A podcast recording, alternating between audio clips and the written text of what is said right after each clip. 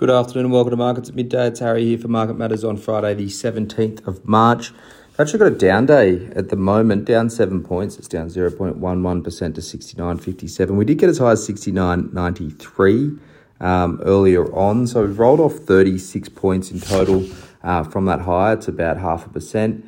Um, they're interesting to see uh, the market roll off a little bit. Futures were pointing to an update to start.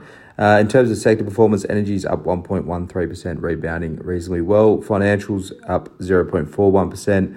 Worst sectors, real estate down 1.85%, and healthcare down 1.13%.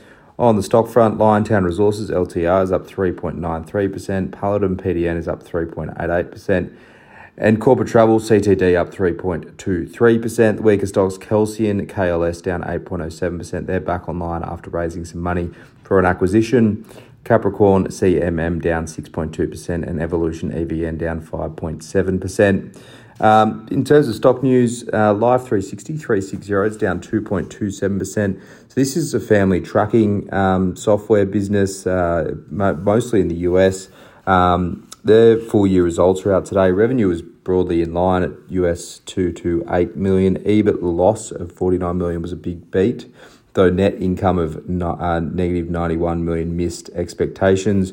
Revenue basically doubled in the period, so really strong growth coming through uh, for Life 360. But uh, the issue is their profitability at the moment. They still need to do some work on that. Managing costs, getting margins up, and getting into profit will be a positive for these guys. Recurring revenue was up 77%. Cash of US $90 million seems a bit light considering they basically lost that last year. They expect subscription revenue of growth of 50% in FY23 and uh, consolidated revenue of 300 to 310 US million dollars, um, which is a slight miss. Markets at 311 at the moment. So you can see why that stock's down. It actually initially opened up uh, and has rolled off since as well. Link LNK quickly on this one uh, up 1.49%. They're selling their uh, banking and credit management business uh, to a European company for 30 million euros.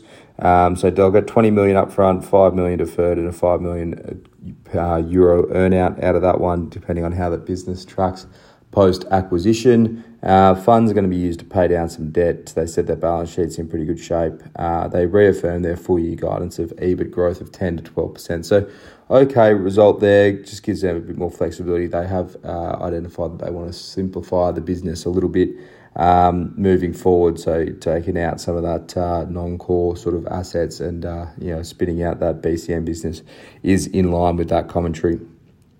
Having a look at Asian markets now, Japan's Nikkei is up 0.52%, US futures are down marginally, 10 basis points for the S&P and 5 for the Nasdaq. Uh, US tonight, they've got the quadruple witching, that's futures options expiry for basically across the board, the end of the quarter um, there. Uh, be interesting to see if there's more volatility on the horizon um, once this rolls off. Uh, they'll also have industrial production number that's expected to be up 0.2% year on year in February. But for now, that's all for markets at midday for your Friday. I hope you enjoy the rest of your day. Look out for the Market Matters reports and have a great weekend.